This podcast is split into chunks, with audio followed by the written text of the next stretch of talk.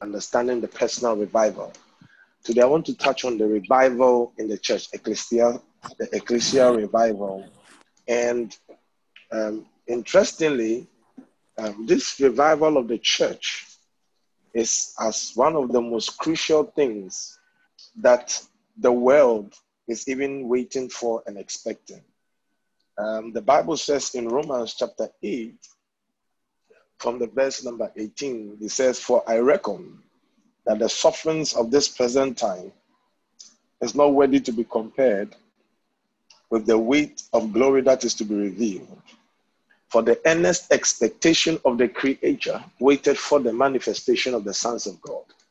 For the creation itself was not made subject to vanity willingly, but by reason of the same that subjected it into hope.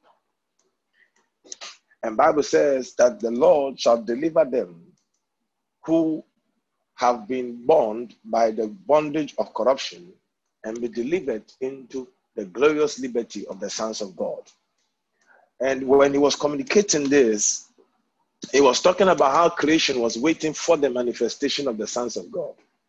Now, I will touch on uh, the revival of the church and we'll get into how the revival of the world will look like.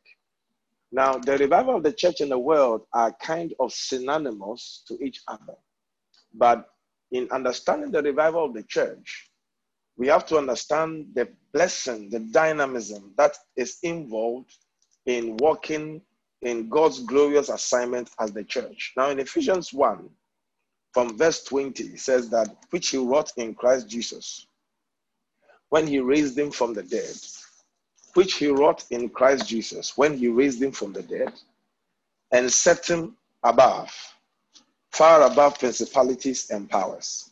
So he's talking about a group of people um, that the Lord Jesus fashioned or created on his resurrection. So when the Lord was raised from the dead, he set a group of people, and Bible says, which he wrought in Christ Jesus, when he raised him from the dead and set him at his own right hand in heavenly places, far above all principality, power, might, dominion, and every name that is named, not only in this world, but in that which also is to come and have put all things under his feet and gave him to be the head over all things to the church, which is his body, the fullness of him that filleth all and is in all. Now, the message translation of the verse number 22 and 23, the message translation of the verse number 22 and 23 uh, uh, reads in Ephesians chapter 1, the verse number 22 and 23, it says that, just a moment, yeah. Ephesians 1,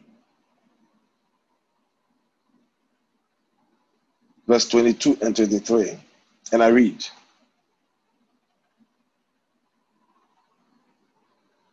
All right. From 20, actually. Say all this energy issues from Christ. God raised him from the from death and set him on a throne in deep heaven, in charge of running the universe, everything from galaxies to government. So he's saying that when Christ was raised, God raised Christ from the from the from death and set him on a throne in deep heaven, in charge of running the universe, everything from galaxies to government. No name and no power exempt from his rule, and not just for the time being, but forever. He is in charge of it all, has the final word on everything. And the center of all this is the is is is, is Bible say Christ rules the church. The church you see is not peripheral to the world. The world is peripheral to the church.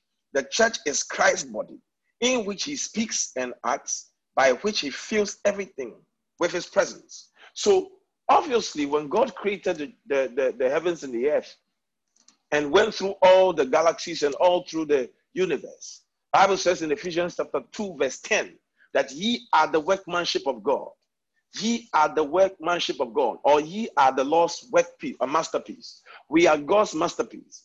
And someone will say that, you know, every artist has a masterpiece. I, an artist, every artist will have a Michelangelo and then Leonardo da Vinci. They were all great artists. They were great, uh, uh, what do you call it, uh, poets and all that. But in audio work, they had something called a masterpiece.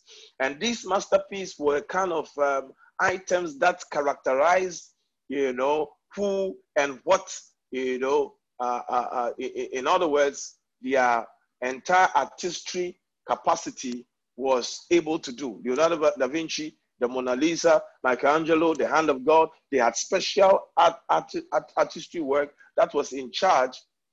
You know, in this case, uh, were in charge in this case uh, uh, uh, uh for the creation of one item that stood out to characterize their ministry, to characterize their assignment, characterize their ability.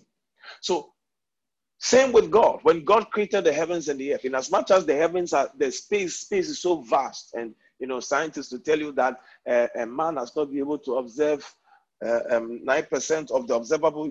Man has only able to has been only able to observe nine percent of the observable universe. That same uh, uh, uh what do you call it thing that has has has has has been hidden for man and and, and man has not been able to observe and search out. Bible says that you know that isn't the workman piece, workman uh, workmanship of God because when God finished that, God now crowned His creation with man. Man became the creation, uh, the crowning of God's creation. Yet that was not even God's masterpiece. The masterpiece is not the seas, neither is it the earth and all its glory and grandeur not the largest creature, not the elephant, not all these wonderful things that we see. The masterpiece of God is not even man, because Bible says that when He made man, man was supposed to enter a certain relation, a certain dimension, a certain uh, uh, uh, fellowship with God.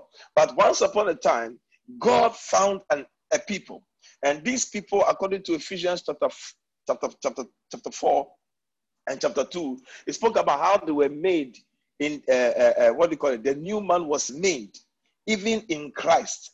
Bible says, having uh, uh, destroyed the middle wall of partition, has made of one new man, twin. And Bible says, therefore, abolishing and destroying the division that was the enmity that was between them.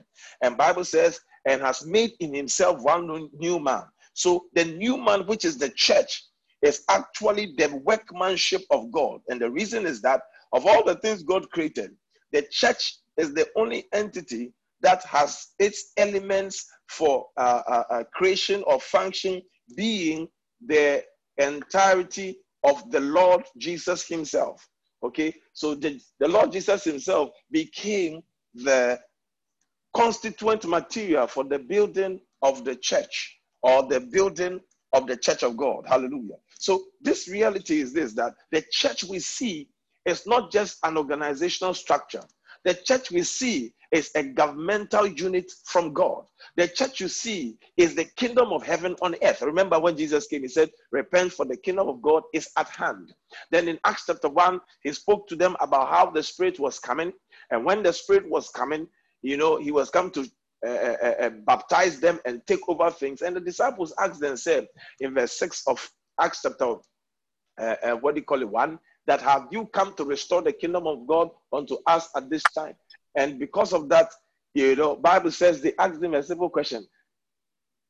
They asked him a simple question that has he come to restore the kingdom of God at this time? And scripture said that Jesus spoke to them and said, The hour and the seasons knoweth no man, but God has reserved it in his own power but ye shall receive power after the Holy Ghost is come on you. So on the day of Pentecost, when the Holy Ghost came, the Holy Ghost mystically indwelt the church, and the church became the junction. The church became the address. The church became the embassy for the kingdom of God. So when the church was mystically indwelt by the third person of the Godhead, the entire universe is run by the church. The entire systems of the world is run by the church. But the problem is that we do not know our mandates. Bible says in Second uh, uh, uh, Corinthians chapter 5, verse 20, like we, we learned last week, that we have been made ambassadors of Christ, by the which God reconciles the world to himself. So if a believer comes to this world or a believer is born again and comes into Christ, the goal of the believer in Christ is to do the bidding of the one who sent him as an ambassador on the earth. Otherwise, once you get born again, you should be raptured to heaven. You are not supposed to be here on earth. But when we get born again, we become God's governmental structure, God's governmental system for running galaxies right down to even schools and right down to families, even wherever we find ourselves. So when we see asteroids coming to the earth, when we see cataclysmic events coming to the earth, we see typhoons, we see hurricanes, and all those things coming to the earth. The church is supposed to be in charge of staying such disasters or allowing such disasters. But unfortunately, we do not know this. And because we do not know this, the earth has been put into chaos and sent out of course. So, in as much as the revival begins from the unit level, which is the personal level, we also have to understand that the personal level now weaves into the corporate level, which is the church. And the moment we understand the proper church life, the moment we begin to understand the proper way the church must operate in, it will create in us and create for us a certain beautiful dynamic where we realize that from definition from scripture, the church is the only headed institution in the world. Now, forget all governments, presidents, and all that. But the church is the only headed institution that is in the world because we receive our instructions directly from the Lord Jesus Himself. So the church does not do what it wants, the church does only what the Lord Jesus instructs it to do. So, as Joel said in Joel chapter 2, from the verse number 4 down to 6, he said, Everyone shall be in rank, and none shall break their rank. Then the Bible says also that strong is he that executed his word. Strong is he that executed his word. So, if the church comes to the revelation of knowing his word, in this case, his word is the command because Joel 2 says that he shall utter his command before his army he shall utter his command before his army. And strong is he that executed his word. Strong is he that executed his word. So if we come to understand that our command, the command of God, the instruction of God, the leading of God is actually commensurate strength, then the church will not be as it is today. The church will be one of the most dangerously equipped um, entities in the world that is in charge of determining legislature, that is in charge of dethroning kings, that is in charge of arranging the systems of the earth according to the plan and agenda of God.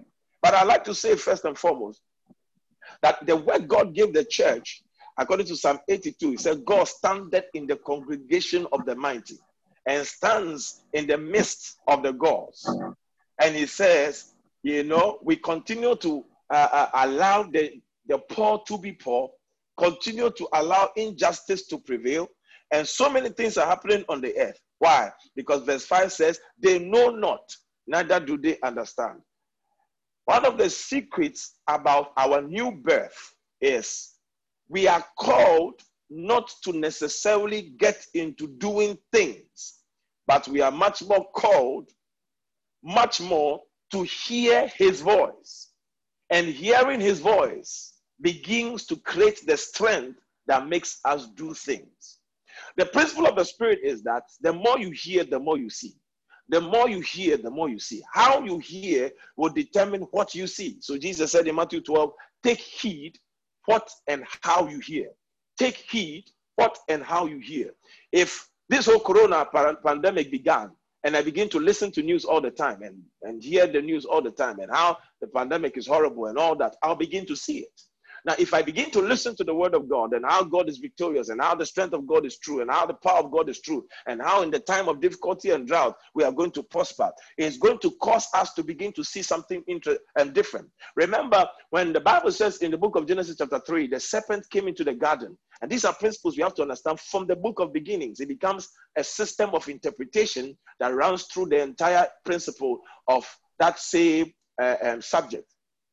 When Eve got to speak to the serpent, Bible said the serpent said, as God said, thou shalt not eat of the fruit of, and all those things he said. Then Bible says that the serpent said to him, he said, no, thou shalt not die, but thou shalt surely be like God. And Bible says all the while, Adam and Eve have been walking in the garden. But after the conversation, Eve now saw that the fruit was good to eat and was pleasant to the eyes. Eve now saw, after talking, her vision changed. After talking, the description changed how she could see things. And she began to see that the fruit was good enough. A lot of us aren't having a problem of sin. A lot of us are having a problem of what we are hearing that makes sin look enticing. That makes look error enticing, that makes look being lazy enticing, that makes um, mediocrity enticing, that makes us being indolent and apathetic in church life enticing because of what we keep listening to, because of what we keep hearing. A church can fail, a people can fail, a pastor can fail, but Jesus is true. So Bible says, let God, it said, let all men be liars and let the Lord God be true. Hallelujah. So in Ephesians 1, Paul now prays a prayer.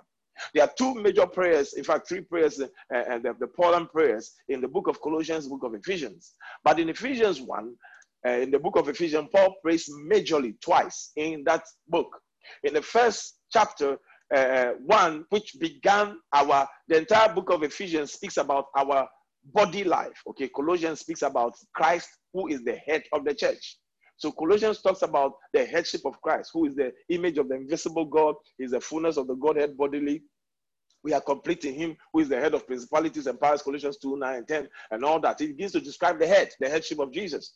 But the head without the body becomes a strange entity. So the body also here is then the book of Ephesians that describes the body life.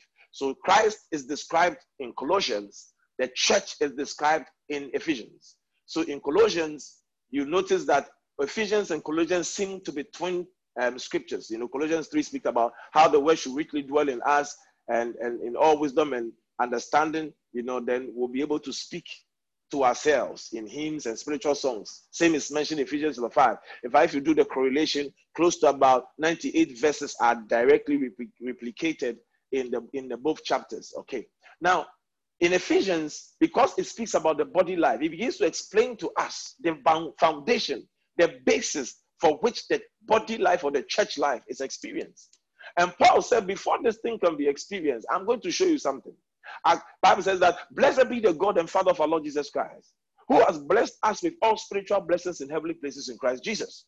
So he's saying, number one, that there's a locative tense he's using here, that the church is located in Christ Jesus. The church is located in Christ Jesus. We must understand that we are not located on the earth. We must understand that we are not located in the sky. We are located in Christ. Philippians 3:20 said, "For our citizenship is in heaven, from whence we look unto our Lord and Savior Jesus Christ, who shall come and change our vile bodies, and that it might be fashioned like unto his." So our conversation, our citizenship is from heaven. So, though we are on earth, we are actually spirit beings manifested in earthly places. We are not human beings trying to have spiritual experiences. We are spiritual beings having earthly experiences for the sake of the manifestation of the heavenly kingdom. So, this reality must now wire through our minds. Because if it doesn't wire through our minds, then we'll understand why Paul kept praying for the church. That he prays for them to the God and Father of our Lord Jesus Christ, that they be granted with the spirit of wisdom and revelation, that the eyes of the understanding will be enlightened, that they may know. So, Paul is saying that before I tell you what is going on here, your eyes must be flooded with light. And if your eyes are flooded with light, you will come to a full comprehension of what I'm talking about. He said that they may know what is the hope of the calling what calling is that? The word calling is the ecclesia, the called out ones. There is a hope, there is an agenda, there is a picture by which God called us out. And brother, sister, this hope is so grand, is so mighty to the extent that Paul said, which he said, for which reason I strive with every energy available, with superhuman energy, that every man shall be converted to come to the knowledge of this hope that we have. What is that hope? He said, To whom God will make known what is the riches of the glory of his inheritance in the saints, which is Christ in you, the hope of glory. It means that Christ in us is the glorious riches of our inheritance, even in glory. So he's saying Christ in us is the hope of glory, whom we preach. Whom we preach. So it is a certain reality we have come to. And Paul says, when you come to knowledge, and understanding revelation, you will be able to see and comprehend properly what is this hope that is our calling. God called us out in Ephesians 1. The Bible says in the verse number 5, having predestinated us unto the adoption of children by Jesus Christ to himself, according to the good pleasure of his will, to the praise and glory of his grace, wherewith he has made us accepted in the beloved. He has made us accepted in the beloved. And this mystery is this that when God was calling us before the foundation, the word predestinate is the Greek word proorizo. And proviso means to choose aforetime and to encircle before time.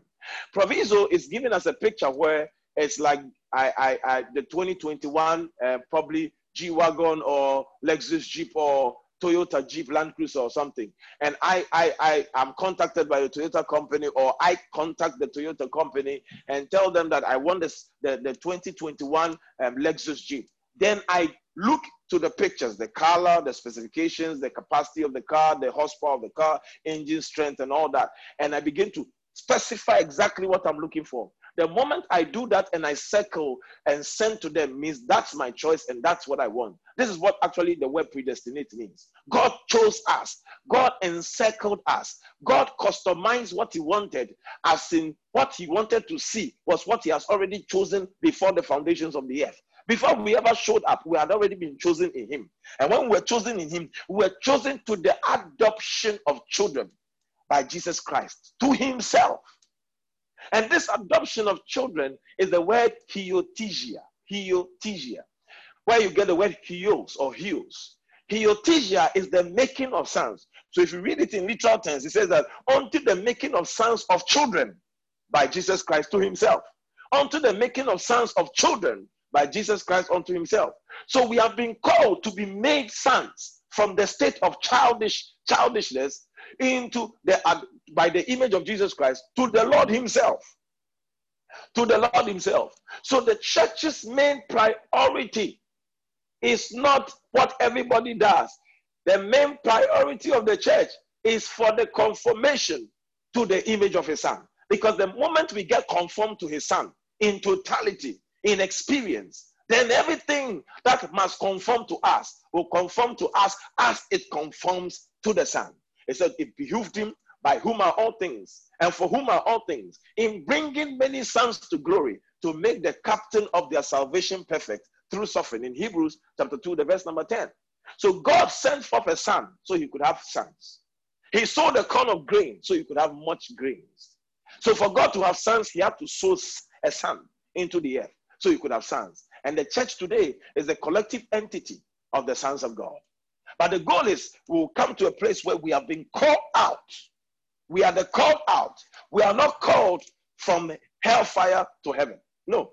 We are not called from disaster, damnation to heaven. No. In fact, if you read scripture and theology, you realize that heaven is just a tentative place for the human souls, for the human spirit's excursion to await the resurrection of his glorified body. It's just a tentative location for, for, for the human spirit on an excursion to see all God has planned and prepared, awaiting the glorious union to his glorious body for the assumption of assignment indeed.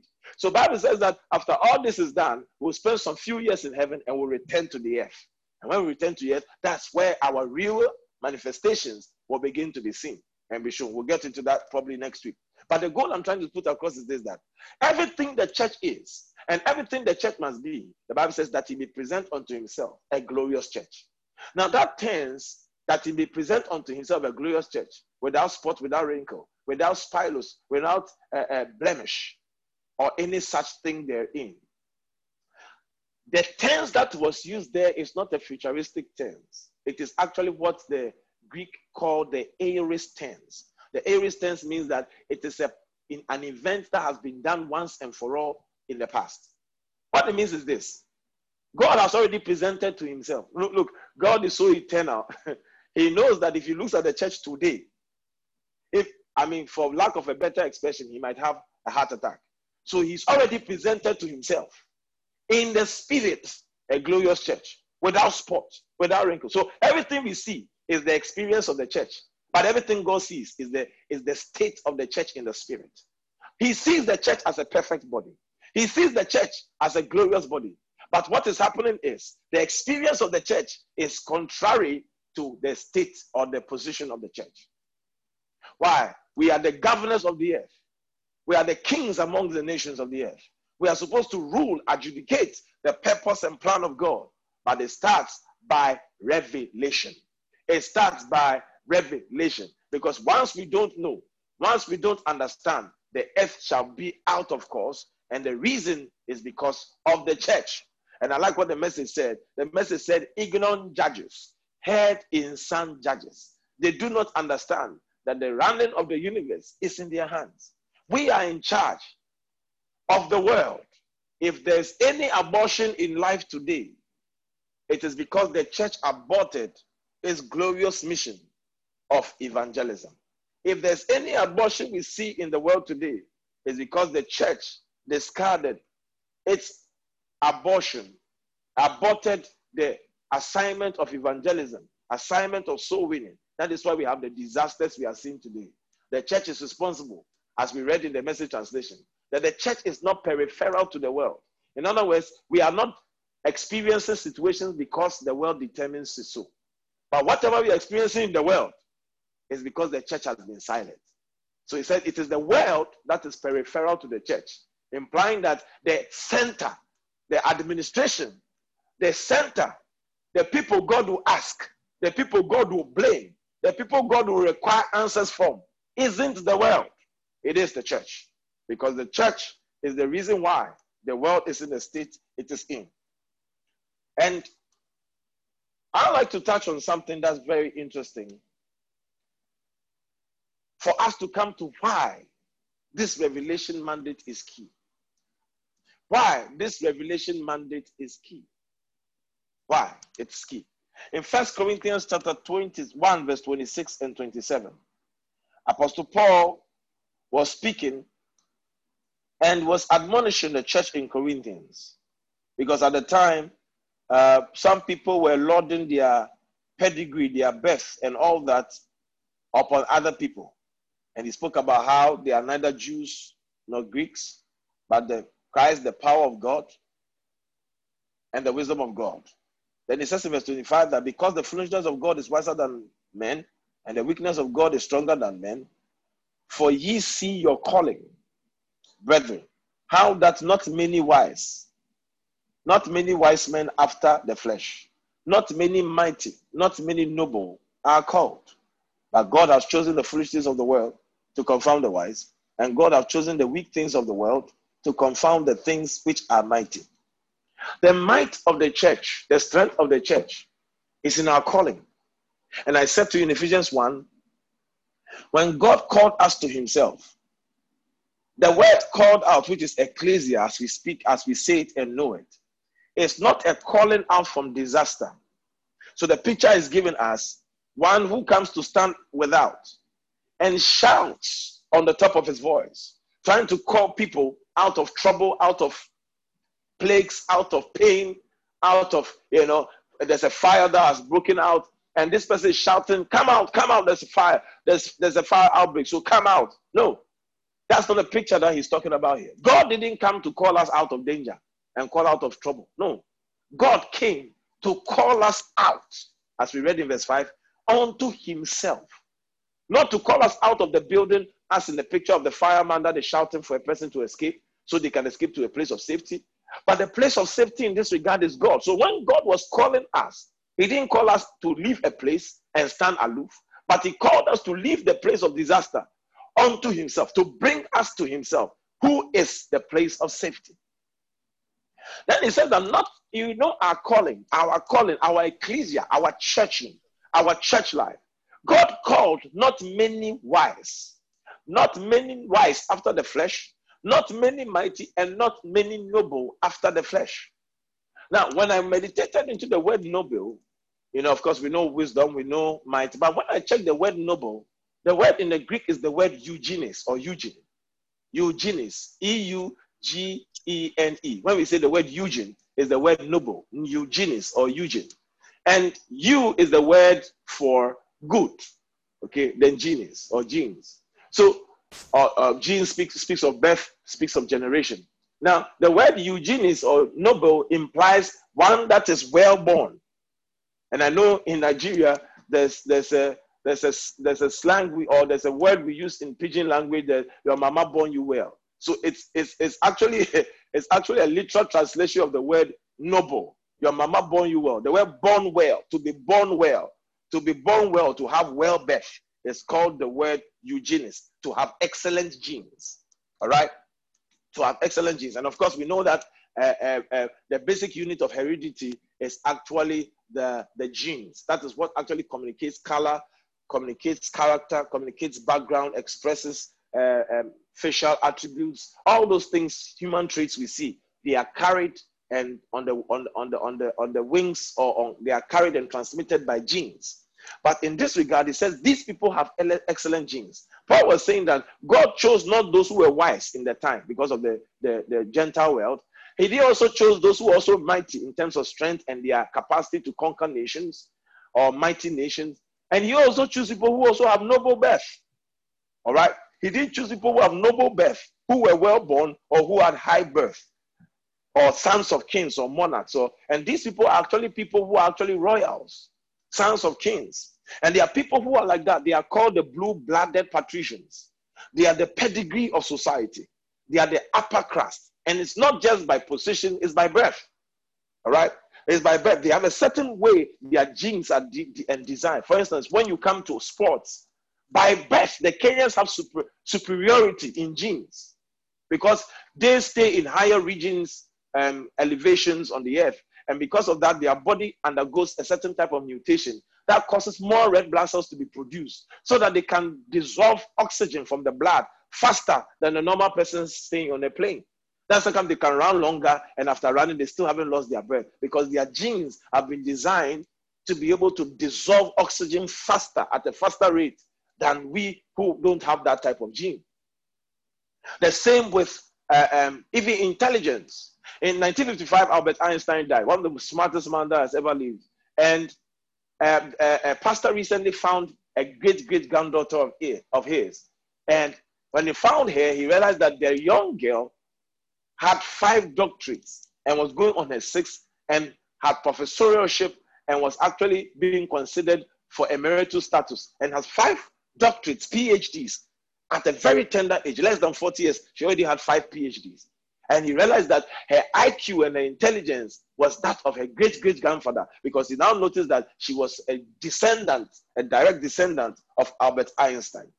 In 1917, before the Red Army's total takeover of Russia, the USSR regime, there was a man called Stalin who, at the time, because he wanted to create a very uh, uh, uh, what do you call it, Marxist socialist uh, society, decided to kill all the aristocrats, all them that were connected to the Tsars, and all them that were influential in society, and all them that were of royal blood. He decided to kill all of them because they wanted to control the government. Because these men were actually the wealthy class and controlled government. So he wanted to kill all of them so he would have a new state and a new system of governance. And when he seized them, he killed them. But some found a way to escape to Europe. And when they ran to Europe, recently they were doing an anthropomorphic study of, of migration and all that. And they noticed something that had happened in Russia that after the USSR fell and Russia began to become more democratic, they noticed a new breed of people showing up. And then just recently in the 1990s and 2000, they noticed a new breed of people coming up who were called the super rich Russians. And strangely enough, beloved, when they went to do a genetic tracing of these people, they were connected to the same family and families who were the nobles and the wealthy class and the rich in society that governed uh, uh, uh, Russia in the 1900s and the days of the Tsars and the, their kings and all that. They had still genetic. Though they had left Russia, they still prospered and came back as super. There are some people with genes like that. No matter where you put them in the world, they will still prosper. No matter where you put them in the world, they will still come up at the top. No matter what you do to them, they will still be the primus inter pares. No one can stand on their uh, on their level. But the strange thing is that if earthly genes can be this beautiful, if earthly genes can be this intense, if earthly genes can be this glorious, then how much more we who according to Titus 3 5 says, He said, Not by works of righteousness that any man should boast, by, by his mercy are we saved, by the washing of regeneration. We have been regened by God. We have been regened by God, and God has regened the people who have better genes than people of noble birth according to the flesh. We have a better pedigree. We have a better upper crust uh, status. We have a bet- we have the genes of God, not a man. We have the genes of God. And until the church comes to this revelation that we have the genes of God, is going to create a certain mentality that is causing us to miss out on what we must do upon the earth. So the church must realize that we have received a better gene than the genes that are in the world. anyone who is noble, anyone who is capable, anyone who has an ability in the world, we have a better gene. We have a superiority gene. And this gene, Bible says, by the washing of regeneration and by the renewing of the Holy Spirit. Our genetic composition is mixed up with ability, power, regeneration, wisdom. What Christ can do, we do. What Christ did, we do. Much more, even what he didn't do, that he left in our care to do. Christ is the prototype, and we are the duplication. And if we are um, blessed and surprised and awed by those who have pedigree and um, noble birth according to the natural genes, how much more we who have the supernatural superior genes? The reality is that we are the solution to the world, and God builded us as such. God builded us as such. And strangely enough, in Matthew chapter 5, verse 13, in Matthew chapter 5, verse 13, we see the practicality of how God made us the influence of the world. God made us the influence of the world. God made us the influence of the world. In Matthew 5, verse 13, it said that ye are the salt of the earth. But if the salt has lost its savor, wherewith shall it be salted? It is thenceforth good for nothing, but to be cast out and to be trodden under the foot of men. Ye are the light of the world. A city that is set on a hill cannot be hid. So, in practicality, the reality is this that we have been called by God as supernatural influences. We are, we are called by God as supernatural influences. Now, this, the, the mystery is this, that when Jesus was talking at this time, salt was one of the greatest commodity. If you dealt in salt at that time, you were one of the wealthiest men on, on the earth at the time. Salt was a very precious commodity at the time, and it was it had preservative powers and it was a flavor enhancer. And and and I want to just touch on salt and why God has made us the salt of the earth. Our calling is once you are born again, you have received the supernatural influencing status. You are an influencer from your small house to the biggest nation in the world. You are salt. And you must have that at the back of your mind.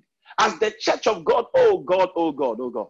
I, I began to realize, I realized that what Jesus did for us is not attempting to do anything new. It is sitting down and meditating on what he has made us already. Because without meditation, we can't expect. No, no, scripture says clearly in, in, in John and James 1:22. He said, He said, anyone that readeth this law and does not do what he has read. He said, Now, now, now be ye doers of the word and not hearers only, deceiving yourself.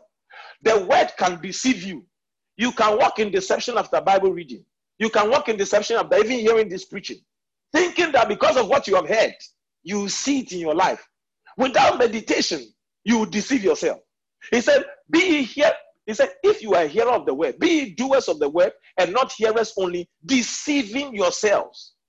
Because if you do this, you'll be like a man that beholdeth his natural face in the mirror and forgetted what man he is. The word forget is not just a mental picture, it is a manifestative reality. It means that if I show up in a, a situation, now he used the same word, manner of man he is. It's the same word that was used in the Greek for Jesus Christ when he stilled the storm. And the Bible said the disciple wondered, What manner of man is this? So that manner of man you are forgetting what manner of man you are, is living a life.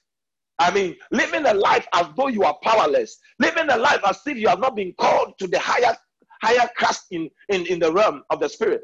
Living a life as if you are not seated with the Lord in heavenly places. Living a life as if Satan has power more than God. Living a life where it's like you are always scared because it's as if God never really redeemed you. No, it is a life that makes us come to a full revelation and understanding according to that which scripture has said. And he says this. He said, if you don't meditate on the word. Now, I was I was sharing with a group of people recently.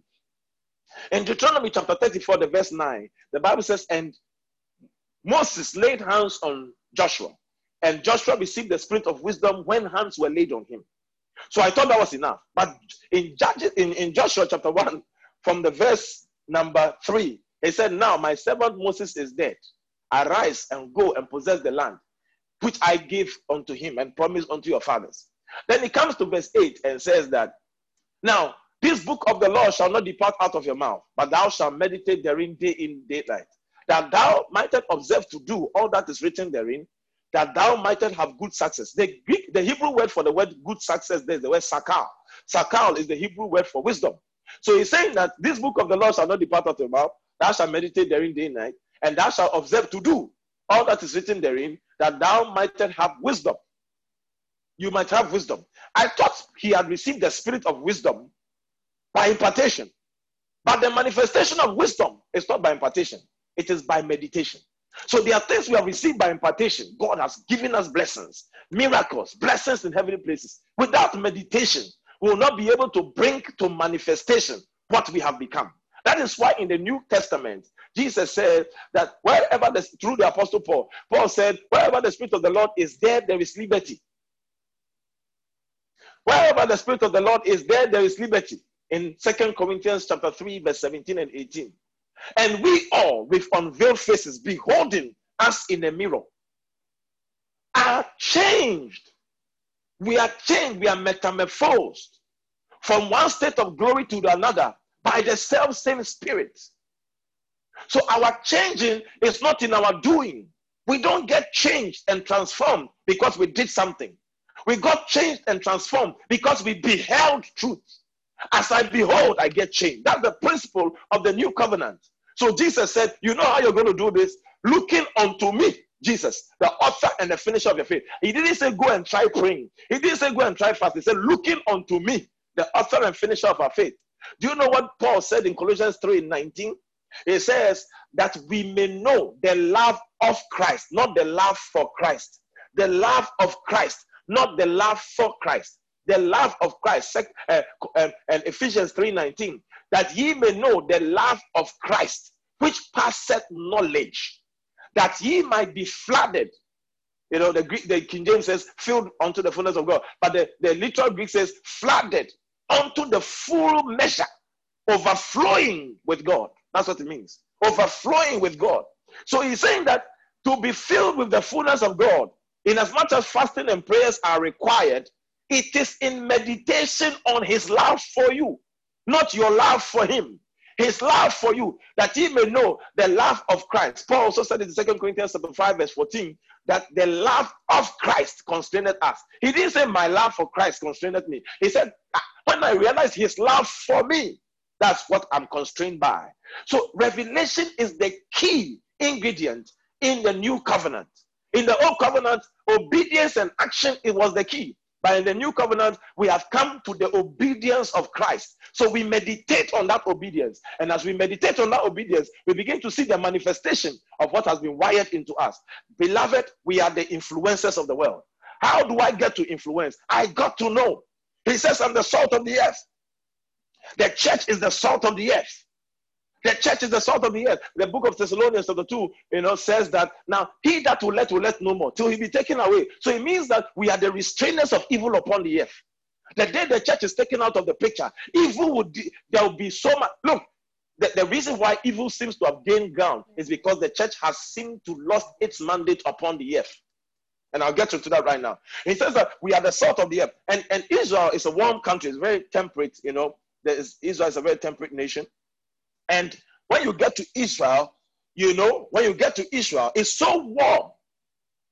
And it's virtually summer all the time. Of course, they have winter from time to time, but in general, it has a very warm climate, dry and all that. So people hardly could preserve meat.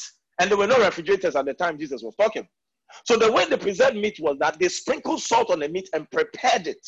So the meat was stayed from decaying.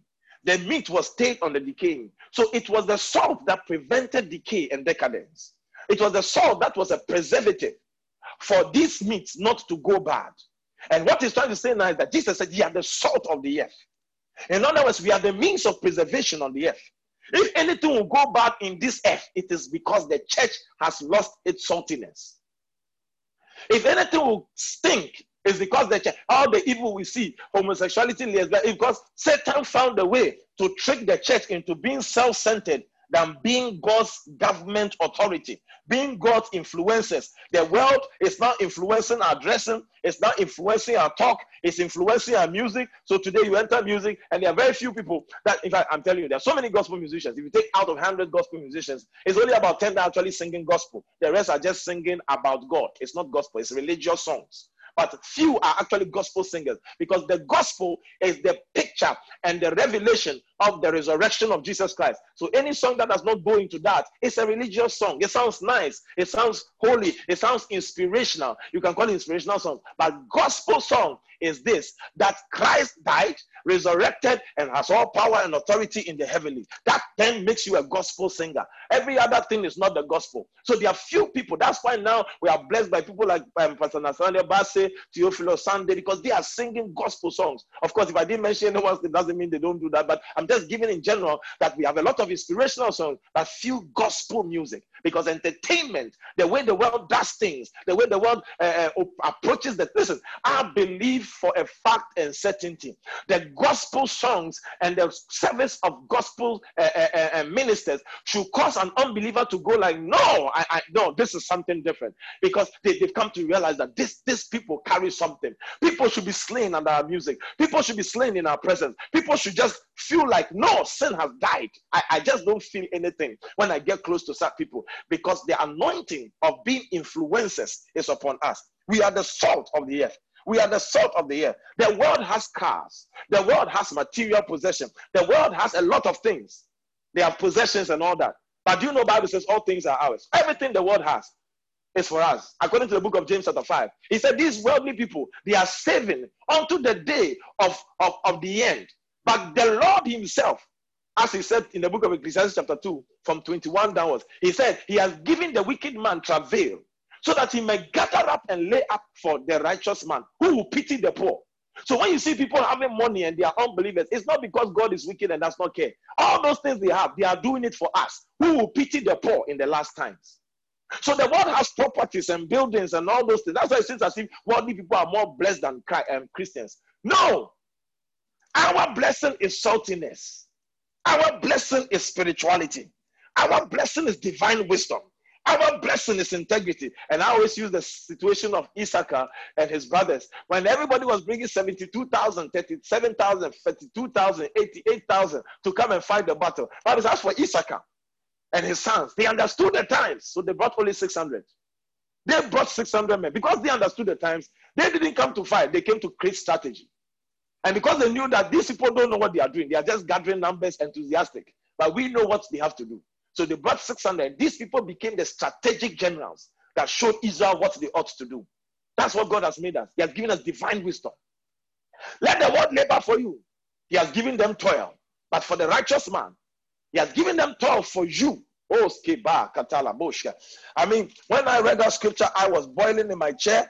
I said, There's a great wealth transfer coming. But the church got to maintain its saltiness.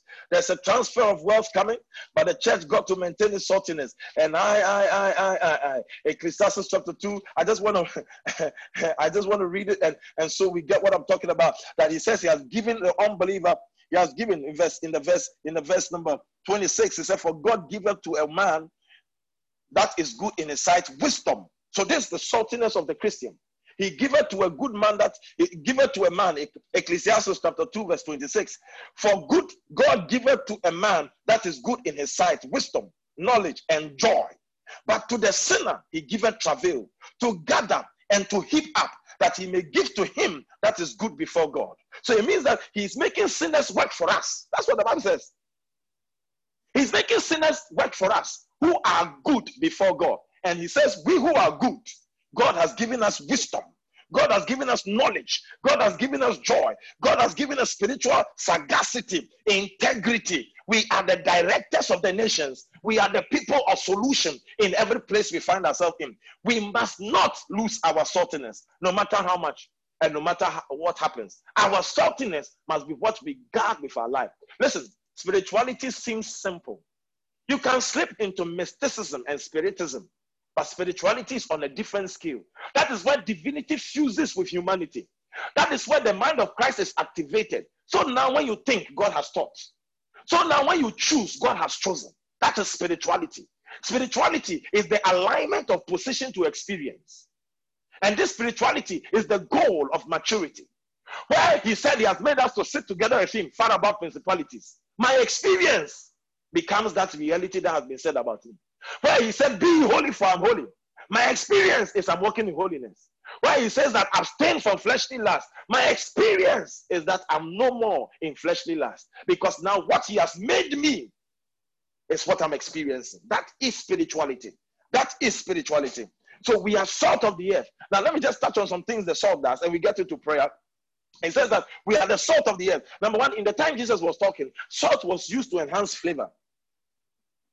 Salt was used to enhance flavor. So what it means is this: that brothers and sisters, God sent us into the sphere of life. In fact, let me shock you today. According to Acts chapter 17, verse 26, Acts 17, 26, the scripture said that when God was even allowing us to come to the earth by birth, Acts 17, 26, Oba, Sepo, Shema.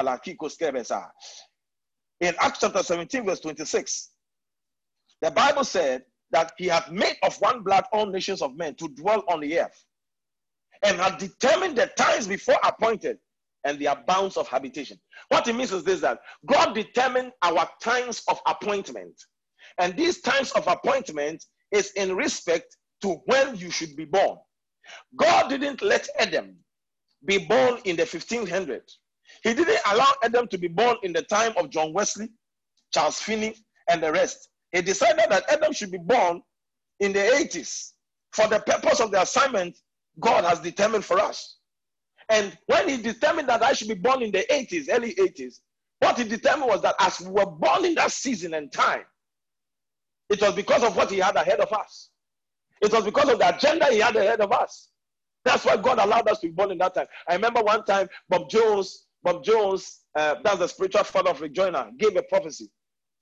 And he said something recently before he died, uh, about five years ago on Valentine's Day. He said, The year that uh, Kansas City Chiefs win the Super Bowl, that's going to be the greatest revival of God upon the face of the earth, even through the church in America. But he also gave a prophecy and said, he entered heaven and God showed him a box called, and he opened the shoebox and took out posters. And the Lord said to him, He says, He's bringing His greatest army upon the face of the earth. And the Lord said to him, said, This is how you know the army of the Lord. He said, Those that predate from 1975 down to 1980, all these ones are going to be my captains that usher in my great army.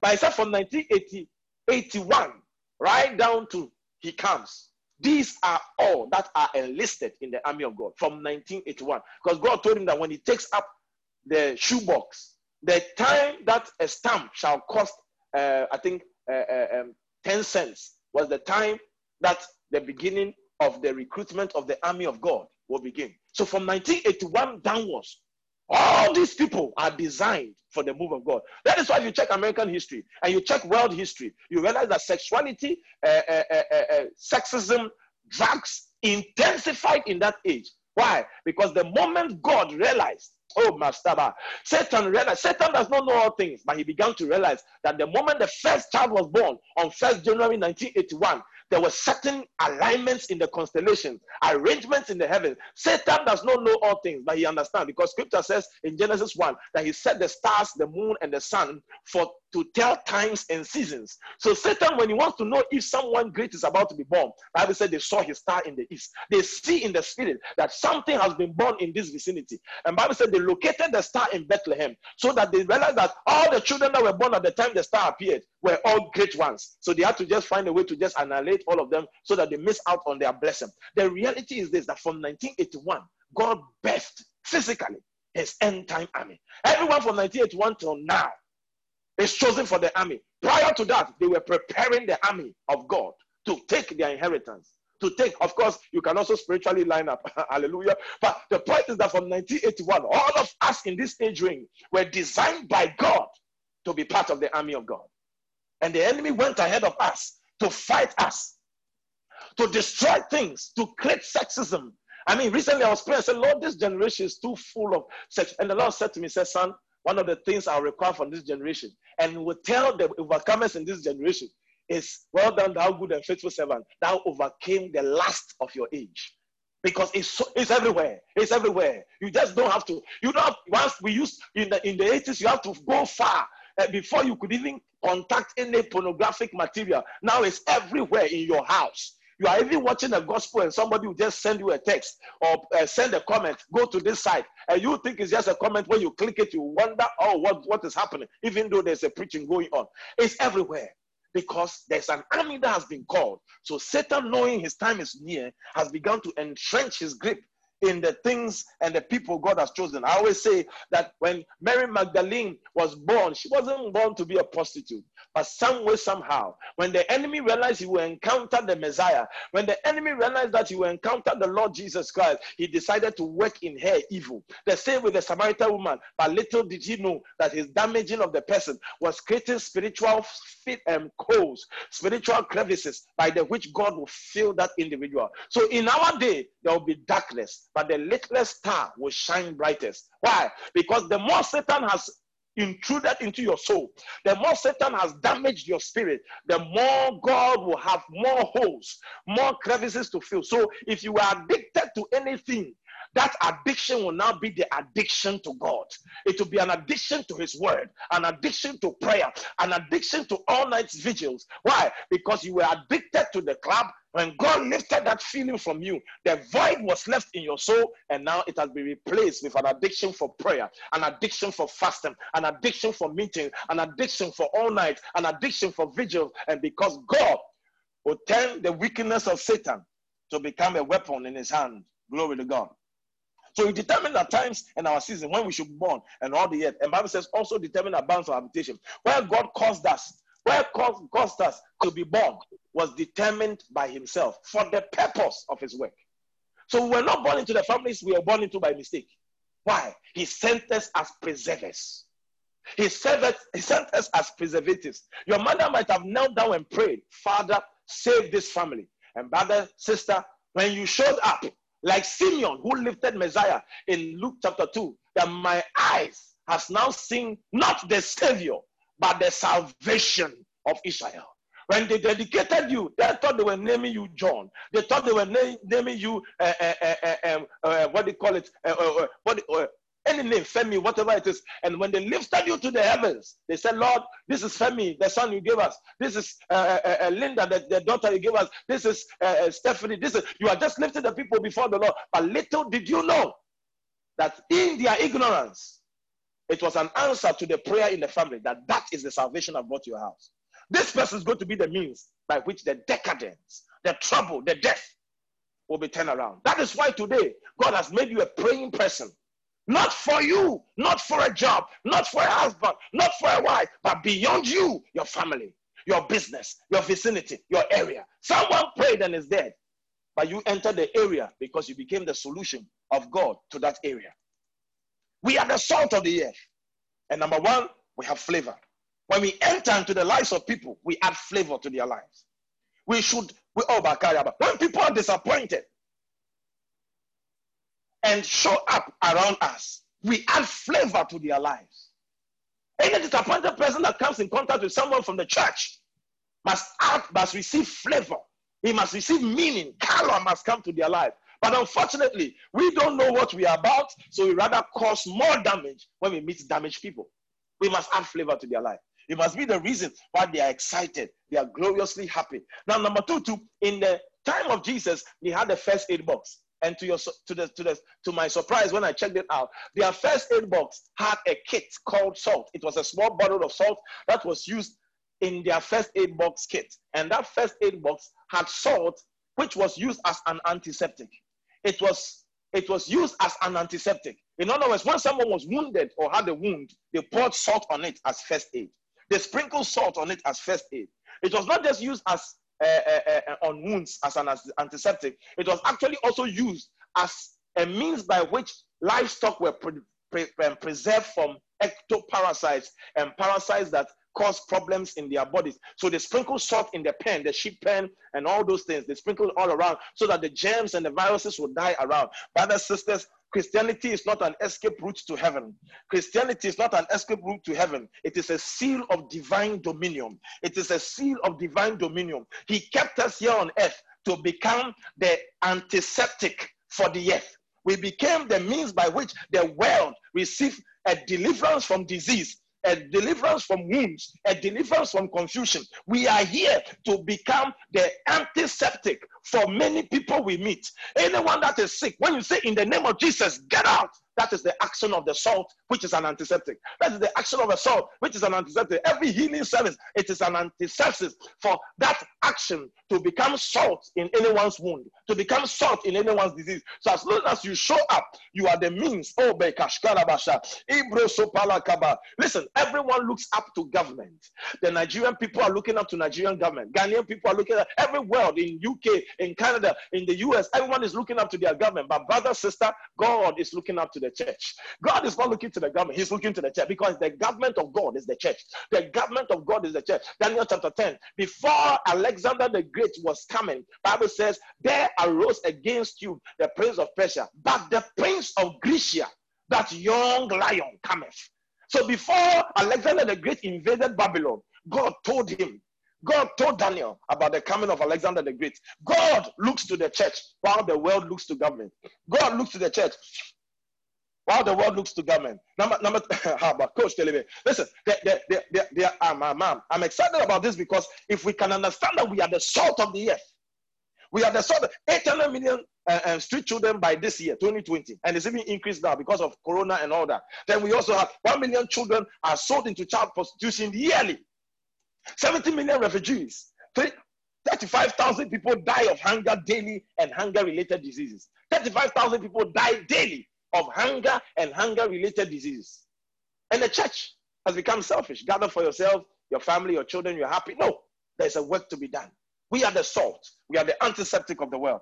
Much more, salt was used as fertilizer.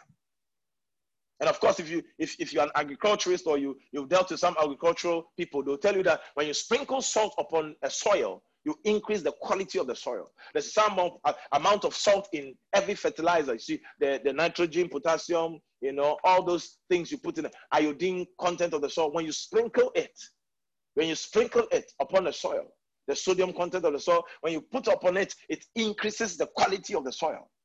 And actually, when Jesus said, Ye are the salt of the earth, the literal was, Ye are the salt of the soil. Ye are the salt of the soil. Ye are the salt of the soil. And when the salt is put upon the soil, it increases soil quality. It increases soil quality to increase bumper harvest. We are the salt of the soil that causes people to experience fruitfulness. When we show up, there must be increase. Oh, when Laban pursued Jacob when he ran from his house, he said, Do not go anywhere, my son. I will not harm you, for I have learned of a surety that God has blessed me because of you. He said, God has blessed me because of you. God has blessed me because of you. And the Bible says, and Potiphar prospered because Joseph was in his house. We are the salt, the fertilizer of companies, the fertilizer of institutions, the fertilizers of businesses. We are the reason why people must prosper. We are the reason why people must do well. We are the reason why people must come to profit. We must not cause people loss. Bo kadasha. Remo kotoba. Never steprekadu But we become reasons by which God blesses people. And Laban said the same thing when he had pursued Jacob. He said, I've known for a fact of a truth that God has blessed me because of you. God has blessed me because of you. May that be your story wherever you find yourself. In, in, in the 19th century, there was a, a, a scientist called uh, Dr. Davis Humphrey. And as he worked as a scientist who had an orderly that was working under him, he was envying that orderly. And he said the orderly was so perfect in all he did. So, though he was an orderly and not necessarily a science oriented person, he was doing so well, doing so magnificent. His boss began to envy him. And actually, this scientist if you're a scientist yourself, it's actually called Michael Faraday. Michael Faraday. And he was just an oddly a lab attendant. Yet he did so well, he excelled. His boss was envying him. God. That's what Bible said. Joseph prospered in prison. Joseph prospered in prison. Joseph prospered in prison. No matter where we are, no matter the job we find ourselves in, let us cease from memory. Bible says in Philippians chapter 2, verse 14, do nothing he said, Do nothing without. He said, Don't do anything with memories and complaints and disputing. Do all things without memories, complaints, and disputings. But that ye may be blameless and holy, sons of God in a crooked and perverse generation. We are the salt of the earth. Though Joseph was a prisoner, though Joseph was a prisoner, though Joseph was a prisoner, Bible said that he prospered in prison, and everyone that was there received the blessing of his prosperity. We are the salt of the earth. I'm the salt of the earth. I'm the salt of the earth. I'm the reason why a company prospers. I'm the reason why people don't die because I'm a preservative. I'm a preservative. When I show up, I keep the people. When I show up, and I like what the Apostle Paul said in Acts 27 that he had prayed that this journey is going to be uh, tumultuous and, and, and, and full of desire, uh, disaster. But Bible says that the, the centurion did not listen to Paul, rather went to listen to uh, uh, uh, uh the captain of the ship. And Paul told him that, said, if you don't listen to what I'm saying, I sense that we shall lose the ship, we shall lose our goods, and we shall lose men. This man didn't listen and went ahead and carried out his business. And Bible says along the line, a strong wind, which was out of the class of a typhoon. The King James Version calls it Euroclydon, but other version says a strong wind of typhoon class, a hurricane, came upon the water that came from the shores of Mysia and broke down their ship, and they were scattered, and they began to sink. And Bible said the people were full of fear in Acts 27. And Paul stood up and said, Men and brethren, be of good cheer. For last night an angel appeared to me and said, None shall be lost because of you. So when you enter a plane, the next time you enter a bus, the next time you enter an Okada, the next time you enter a, a, a keke, you, the next time you enter a taxi, whatever time you sit in a vehicle, whether the person is a believer or not, know this that that car, that location is kept by the power of God because you are there. For your sake, the people there will be preserved. And he says, I was spoken to that none, no life shall be lost. no life shall be lost. You see, Paul's days, they started uh, Lives Matter. So that, that time it was uh, uh, uh, uh, the, the prisoner's life matter. But he said, No life shall be lost. And rather, the ship was lost, goods were lost, but every one of them was kept to the shore. I came to call us and rouse us to a place. We are the salt of the earth. We are the salt of the earth. We are the reason why decadence cannot be seen in the earth. We are the reason why God has preserved the earth. And I'll say this today, the earth you see is not stinking, but miraculously, for over 6,000 years, people have died, trees have died, animals have died, all sorts of things have died and are found under the earth. Isn't it amazing? All the refuse and all that that we produce daily and yearly has not created, even in your own house, creatures die. You pour certain things that are stinking in the soil. But some way, somehow, your house isn't stinking. Your vicinity isn't stinking because there is salt in the earth. It is that which prevents decadence. It's that which prevents decadence. I pray that the Lord will open our eyes. Let's pray right now in the name of Jesus. That Lord, I am the salt of the earth. Yes, Lord. The mystery is this. The mystery is this before we pray. Jesus said, if we lose our saltiness, then men shall step on us. The reason why the church is being downtrodden today is because we have lost our salt. I spoke to some people recently, I told them that we don't need 30 Christians in government. The reason why it seems as if we need a lot of Christians in very powerful positions and in government and in banking and in movie is because, unfortunately, the salt capacity of Christians has reduced.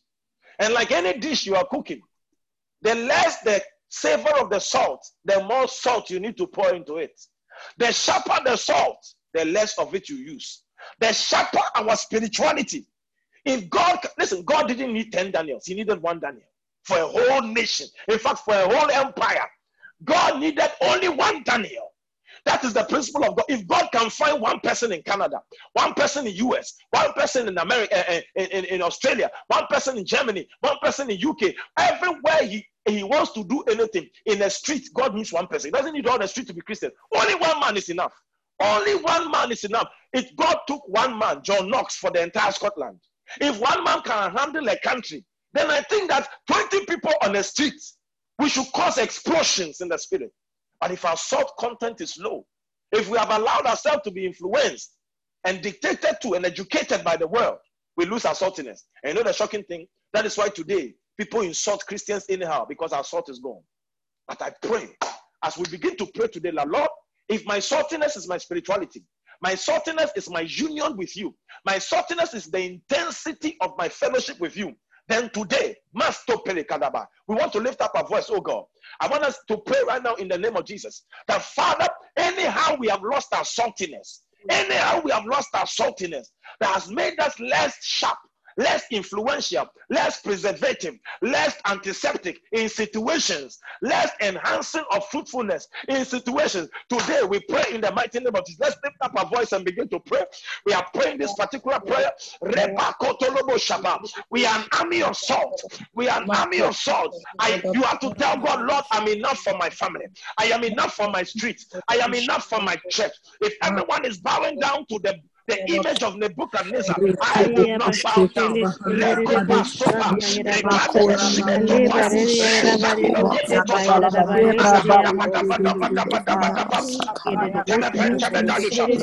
Arise and shine. Light is come. Glory of the Lord is risen upon you.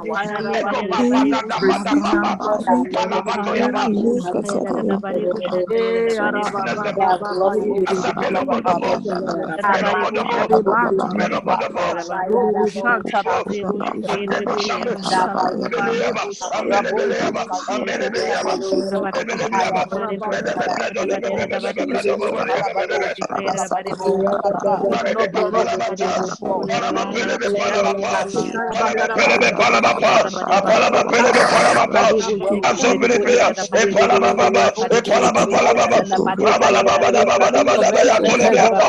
am the salt of the earth. I am a salt of the earth. I do not lose my savor. I do not lose my savor. Lord, in case I've lost my savor and men are trampling on me, I declare the name of Jesus, as my savor is the wisdom, as my savor is the knowledge of God, as my savor is the favor of God, as my savor is my spirituality, as my savor is integrity, I declare in the name of Jesus, by the Spirit of God, I command renewal, command renewal, the Holy Ghost.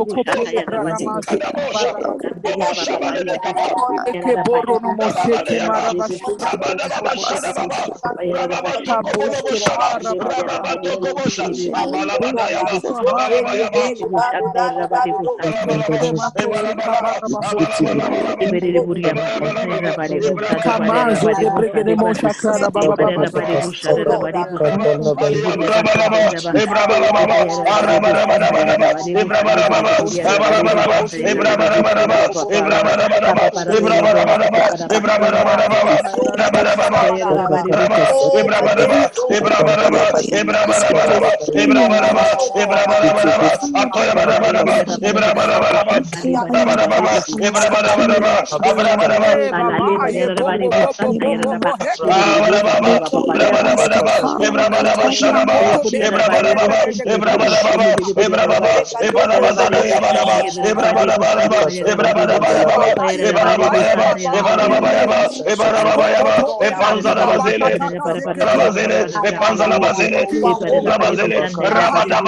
I am the salt of the quickening of the spirit, let the quickening of the spirit.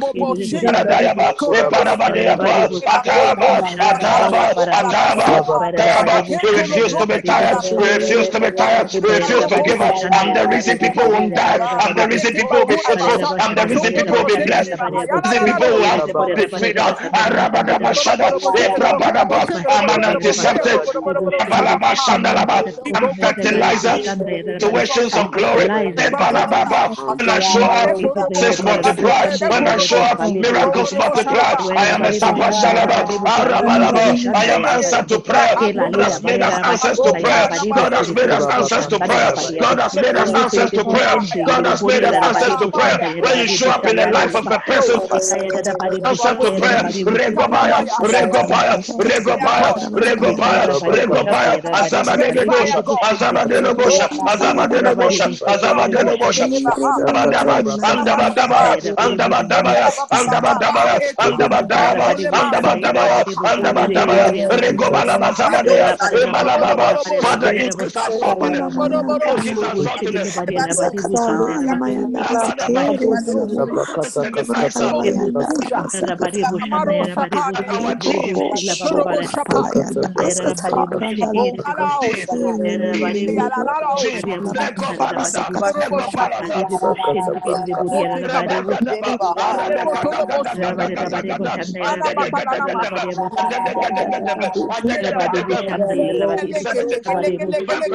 us.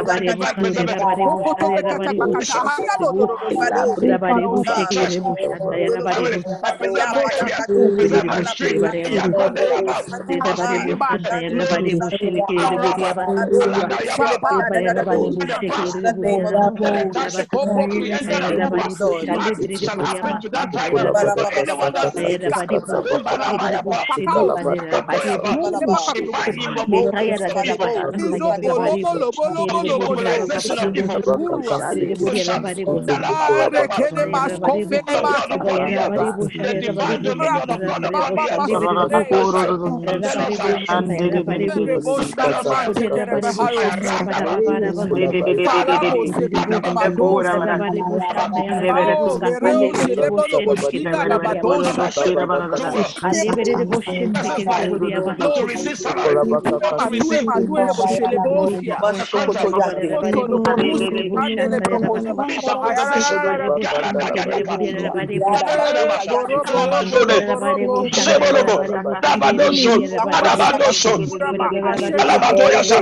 was born for such a time. Born for such a time. I'm part of the army. I'm part of the army. So I take my place as the salt of the earth.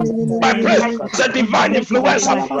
Place as a divine influencer. Abele Kotaya. Abele Kotaya. Abele Kotaya. Everything that lacks flavor, bring flavor to it. Everything that lacks color, bring color to it. Mazobeleka. Aria Pagotelebe. Emazadeleka. Brakolobo Shama. Jesus. In the name of Jesus. In the name of Jesus. Amen. Beloved, beloved, beloved, beloved. I remember once upon a time, the Bible said that Vashti was beginning to throw tantrums against her husband's exit. And all of a sudden, God found opportunity to speak to a young girl through the uncle Mordecai that speak to Esther to prepare herself and keep herself because I have a blessing for her. Whilst her friends were being betrothed into marriage, Esther was being kept because God had a bigger plan than a ah. common marriage in her vicinity. She was being prepared for a king she had never met before, even a king that was a Gentile king. And once upon a time, when Vashti misbehaved, Xerxes was moved with anger and caused and divorce and declared a party that he wants a new wife. And God supernaturally linked Esther to the palace. In Esther chapter 3, the Bible says Mordecai took hint that a certain gentleman who was the descendant of Agag, that same king that Saul refused to kill when God sent him to wipe out the Amalekites, for which cause he hmm. lost his kingdom, a descendant of Hagar, had intrinsic generational hatred for the Jews because of what hmm. they had done to their nation. So this descendant, Haman, showed up on the stage and planned and concocted the means to increase his power so he could wipe out all the Jews. But some way, somehow, Mordecai took hint of his plan and suggested to Esther that speak to your husband because we are about to be killed. And she was like, Can I do this? It's not easy meeting the man. If I'm not careful, I'll die. And, and Mordecai said, If you don't do this, God will find another way to save us. But Esther, let me tell you, you were brought into the kingdom at such a time as this. In other words, he was telling Esther, it's not because of your beauty, it's not because of any favor God gave you. You were set up in the place of power so you can preserve your people. I pray that today we will come to revelation in the same vein there was a young Jewish girl who was taken captive in the days of the battle between Israel and Assyria. She was taken captive to Syria, and she found herself serving in the house of a general whose name was Naaman. And Bible says he was leprous from head to toe. Had tried all the physicians in his city, but somewhere somehow this little girl said, "I know a prophet from the country I come from. His name is Elisha. If you can see him, you receive your healing." In other words, God allowed this girl to be captured so she can become a means of deliverance for her master.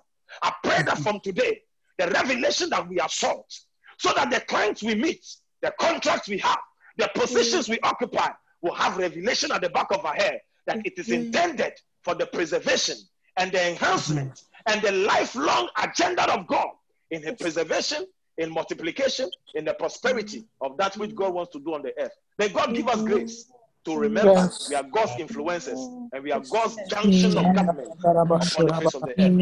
In Jesus' precious mighty name. Glory to God. Glory to God. Amen. Amen. Amen. Amen. Ma ba ba And so, pre Father, Gebosa Dibahai Kerebo Eshe Hushadi. baretasha. and so, Father, we release the summon today. We decree that this army is being summoned mm-hmm. into the position of saltiness. Mm-hmm. Lord, we declare that if there be anyone on this prayer call that has lost a sense of perspective with respect to who they are, what they carry, and what they've been called to do, Father, we decree that perspective is being restored in the name of Jesus' Jesus. name. Father, if there is anyone who was broken and they were broken beyond the ability to believe that they carry something to give, we begin to speak to those areas of brokenness. We begin to speak to those cracks in your life. We begin to speak to everything that the enemy had thought was a foothold.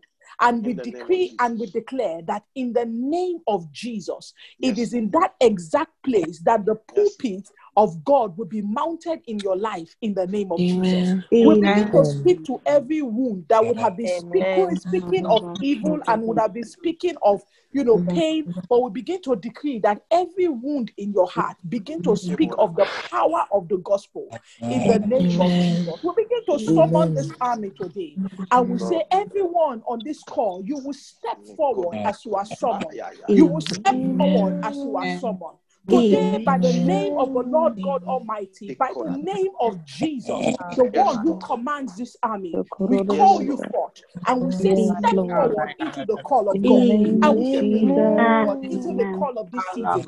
And we say, Step forward into the call of this generation. We say, Amen. Let the generals arise from the midst of us. Let those who carry the the banner arise from the midst of those. Let the those who of are in the Amen. In the artillery of the spirit, let them arise from the midst of us. Let those who Jesus. trained in spiritual strategies and battle strategies, let them Mm. arise from the midst of us. Let those who are the foot soldiers who run ahead, let them arise from the midst of us. Let we of arise from the the name of midst of us.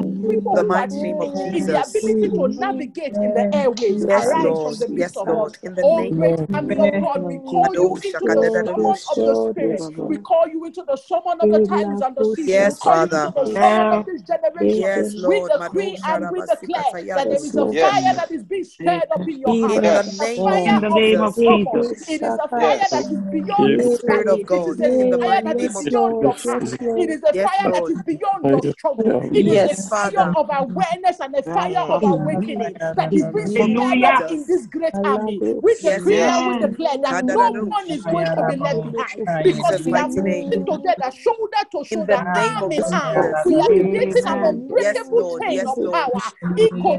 Jesus' Ikotope name. kete kukata Ebadoza kadahaya. So talabahande. step Thank forward, you, step forward, step forward. Wherever you are, you can oh take a prophetic action and name right of where you Jesus. are. Begin to step forward in the physical. Make it Ekatayebadoshe. a prophetic action and say, I am stepping forward to the Thank you, call. I am Jesus. stepping Thank you, forward and I'm answering Jesus. I am In stepping forward and I am In marching in Jesus' line with my fellow soldiers. I am Jesus. marching Yes, in Father. line in Madosha accordance with the order of his kingdom.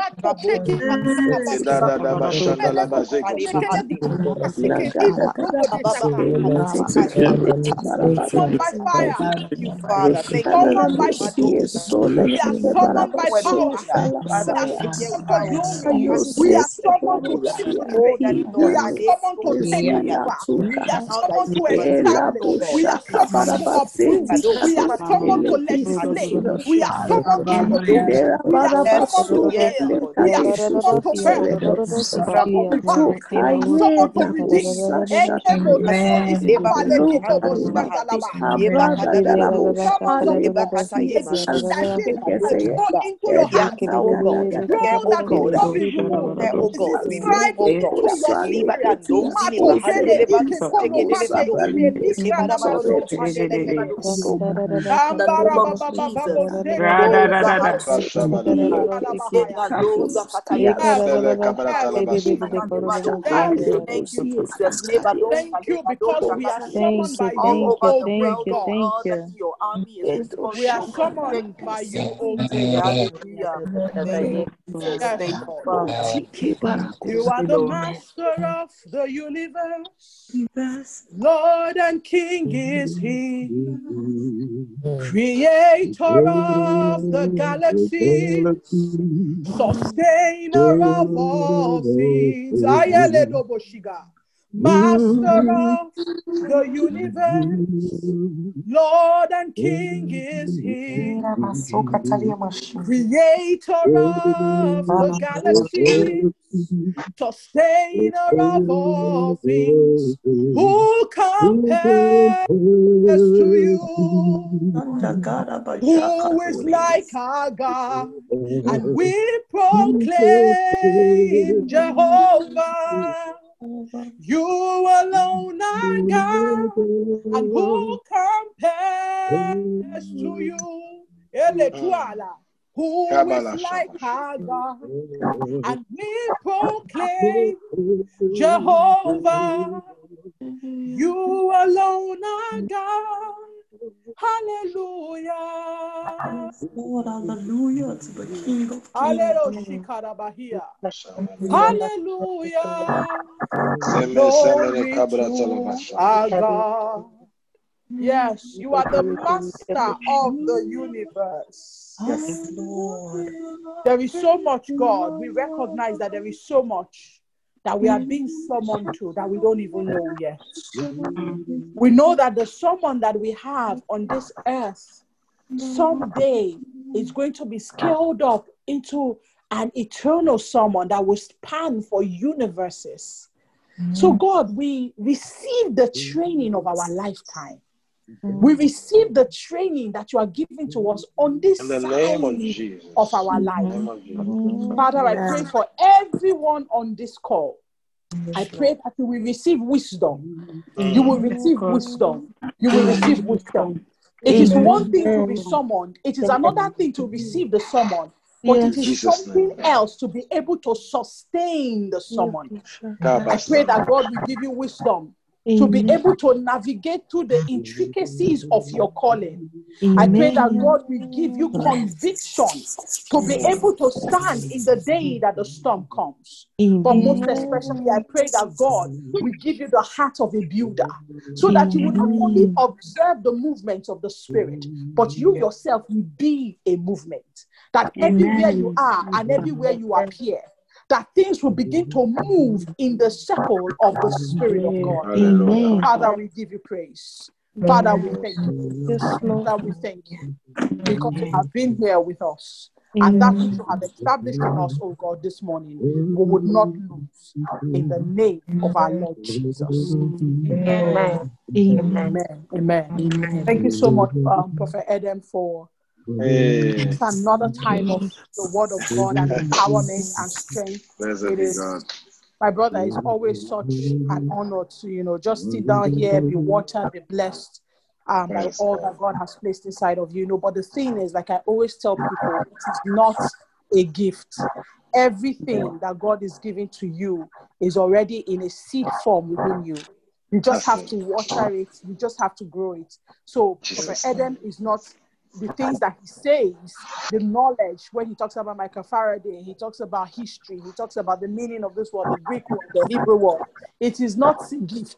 He had to grow whatever it is. He had to learn, he had to study, he had to give himself to prayer and to the word. He had to give himself to process. So when you hear a person spilling out revelation, you understand that this person has stayed, has waited, has been processed by God.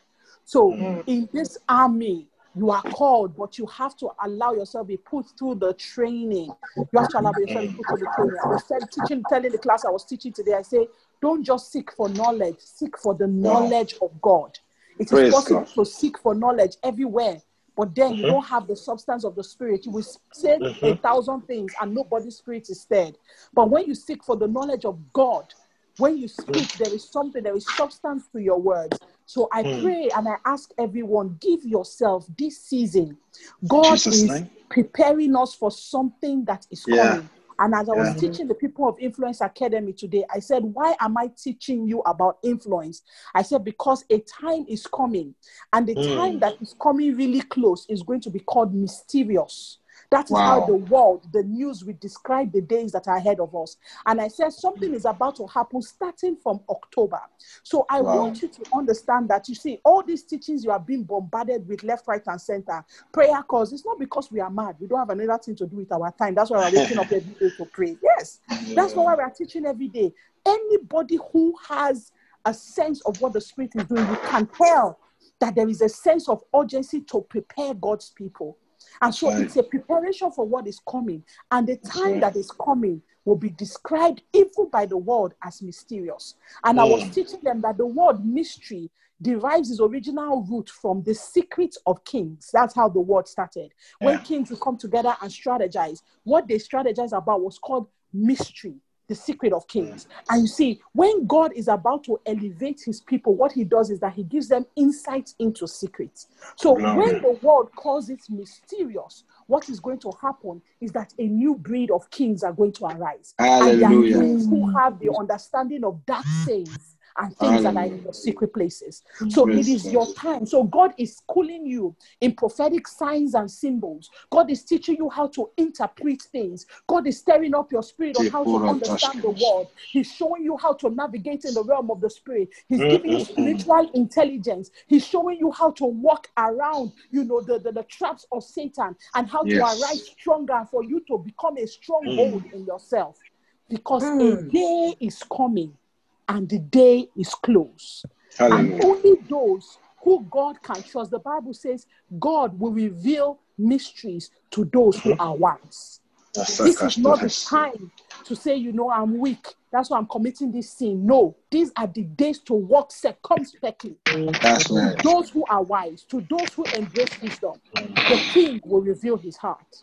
The king will reveal his heart. So, great army of God, prepare. Um, we meet again tomorrow. We continue on this great march um, again tomorrow, and I trust that um, God, who has begun this great work in us, He will complete it. I Yes, believe. He's going to teach us again um, next week Sunday. Uh, so yes, so let's get ready. Join every day. Wake up your friends, wake up your family. Don't eat alone. You see me the way I am. I like to share. Once God brings me to something, ah, everybody come and hear. Be the same. Do the work of an evangelist. That's what the Bible commands Mm. us. You don't need to be ordained into an office to perform in the office. There are people that will get to heaven, hear Jesus call them apostles, and you say, ah, ah, but this Yeah. person did not have a position in church. Do the work. Mm. Don't seek after the title. Just do the work. Mm. You know. So go up, evangelize, tell them to come and pray. We'll continue again tomorrow. God bless you. Um, Bless you. thank you, everybody. You know, join whatever is happening. There's power hour going on. Link Stephanie, God bless you for you know just. In fact, Stephanie, if only you understood what God has ahead of you in the seasons that is coming, but it is where we leave that to Jesus to reveal. You know, so God bless you for holding the forth and for pushing and pressing through and your amazing team that God has gathered around you. God bless you all. Um, so everyone join Power Hour, join you know prayer initiatives, you know, listen to messages, listen to sermons, follow Prophet Edem. He does something on Periscope, you know. So you know, go and be blessed. Go and look for sermons everywhere, YouTube. Eat feed yourself. A famine is coming, so feed, feed, feed, eat up. Um, yes. Anyway, God bless you. See you all tomorrow. God bless you. Bye.